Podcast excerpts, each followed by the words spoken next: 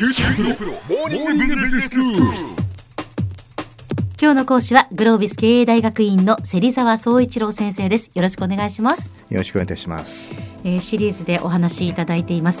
人事制度人材マネジメントをどう私たちその社員が生かしてで武器にしていくかという話ですね、まあ、経営側からではなくその社員の側から見た人事制度人材マネジメントというお話をしていただいています。今日が5回目ですね先生。どういうお話になりますか？はい、今回最終回なんで、はい、最終回はですねまさにこれから未来に NE がこう湧いてくるようなベストな評価とか報酬っていうのはどういうものか、それについて考えてみたいなというふうに思います。はい、ベストな評価と報酬。はい、はい。あ前回あの目標をしっかり設定しようと、ええ。それから目標設定とともにどうやってそこに至るかっていうですね、まあ、行動目標もですね、えーしっかり作ろうということをしました。ええ。でそれを実際実行し、はい。うんじゃあ期末になりました、うん。そこでこう評価をしなきゃいけないですよね。ええはい。うん。それは普通どうやられてるんですか？上司の方がこう評価をそうですね。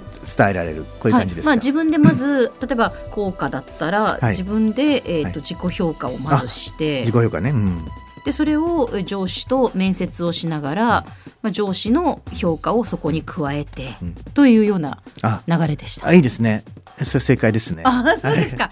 まずは。FM, 福岡はそうでした。素晴らしいです。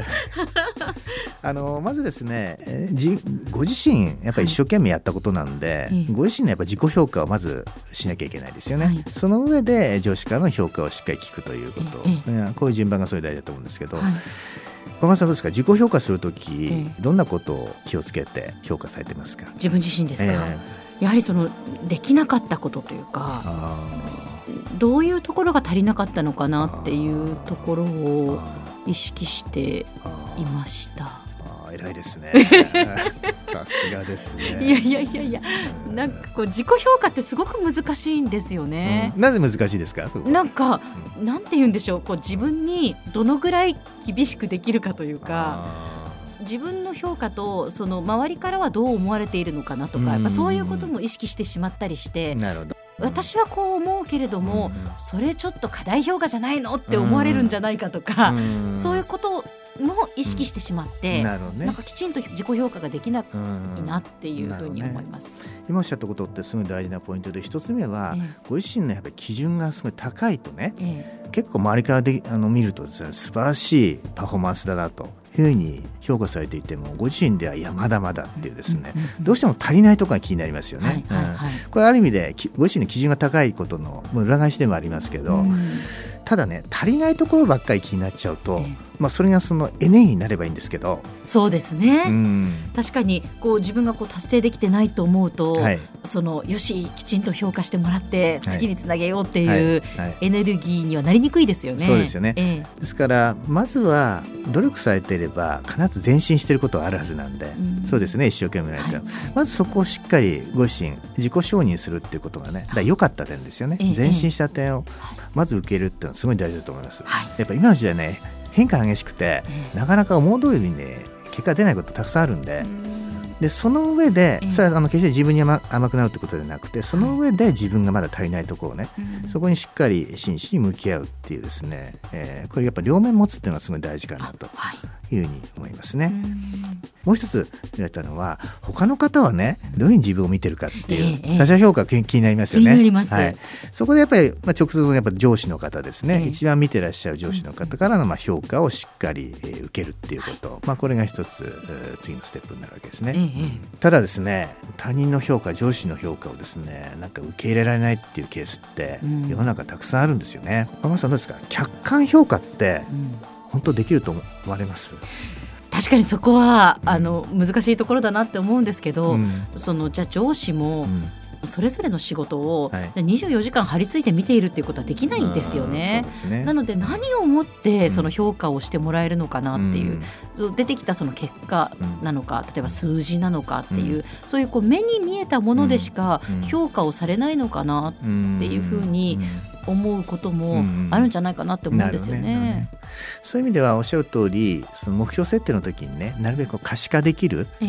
えー数字とかですね、はいまあ、そういうものがあるっていうのがわかりやすいですよね。わかりやすいですね。ええ。ただ仕事は全部すあのそれで片付けられるわけじゃないのでそうなんですよ。はい、そこはやっぱプロセスなんですよね。見えない部分をどういうふうに評価してもらえるのかなって思います。見てくれてるかどうかっていうのが一番やはり気になるんじゃないですか、はい、気になりますね。そういう意味では日々の周りの方とのコミュニケーション。うん。これが実はご自身の評価の納得感を 実は上げる上では結構大事かなと。そうですね。はい。まあ、自分がねどんなことをしているかっていうのをきちんと、まあ、ふ日頃からこう報告していたり相談していたりっていういわゆるこのほうれん草というのが、はい。あのきちんとできていれば、はい。そこも評価につながっていくっていうことですよね。そういうことです。ええ。だからこれもやっぱ自分起点でねはい。そうやって動けば、うん。あの納得しやすい評価になってくると、ええ評価を受け入れやすいってことになってくるんで、うんらこれもやっぱ受け身じゃない方がいいですよね。そうですえね。で最後はですね、はいじゃあその評価を受けて評価に基づく報酬を得るということになるんですが、はい報酬っていうとまず思い浮かぶのはええお給料ですお。給料ですよね。はいはい、そしてボーナス。ボーナスでね。はい。ただですね、実はこの報酬、まあもらうとね、その時は嬉しいですけど、はいでもなかなかその長続きしないですよね。やる気のというふうに言われてるんですよね。なるほど。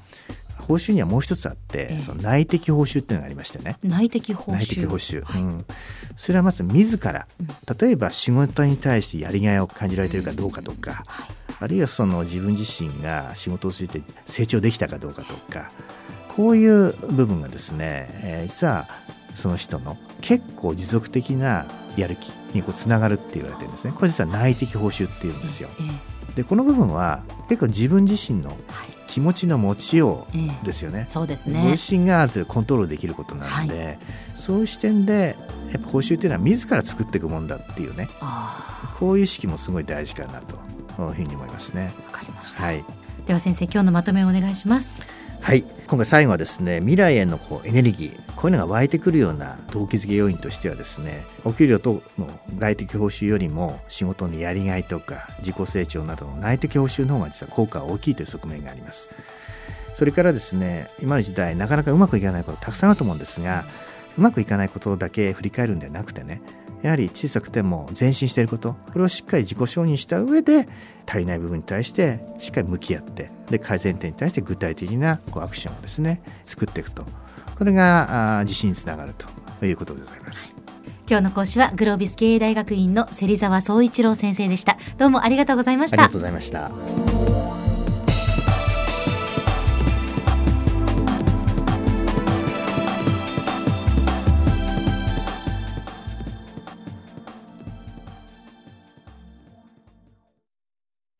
QT PRO は通信ネットワーク、セキュリティ、クラウドなど QT ネットがお届けする ICT サービスです。九州中に展開した光ファイバー網を基盤に一番身近なビジネスパートナーとして九州の企業自治体の皆様をサポートします。詳しくは QT プロで検索を。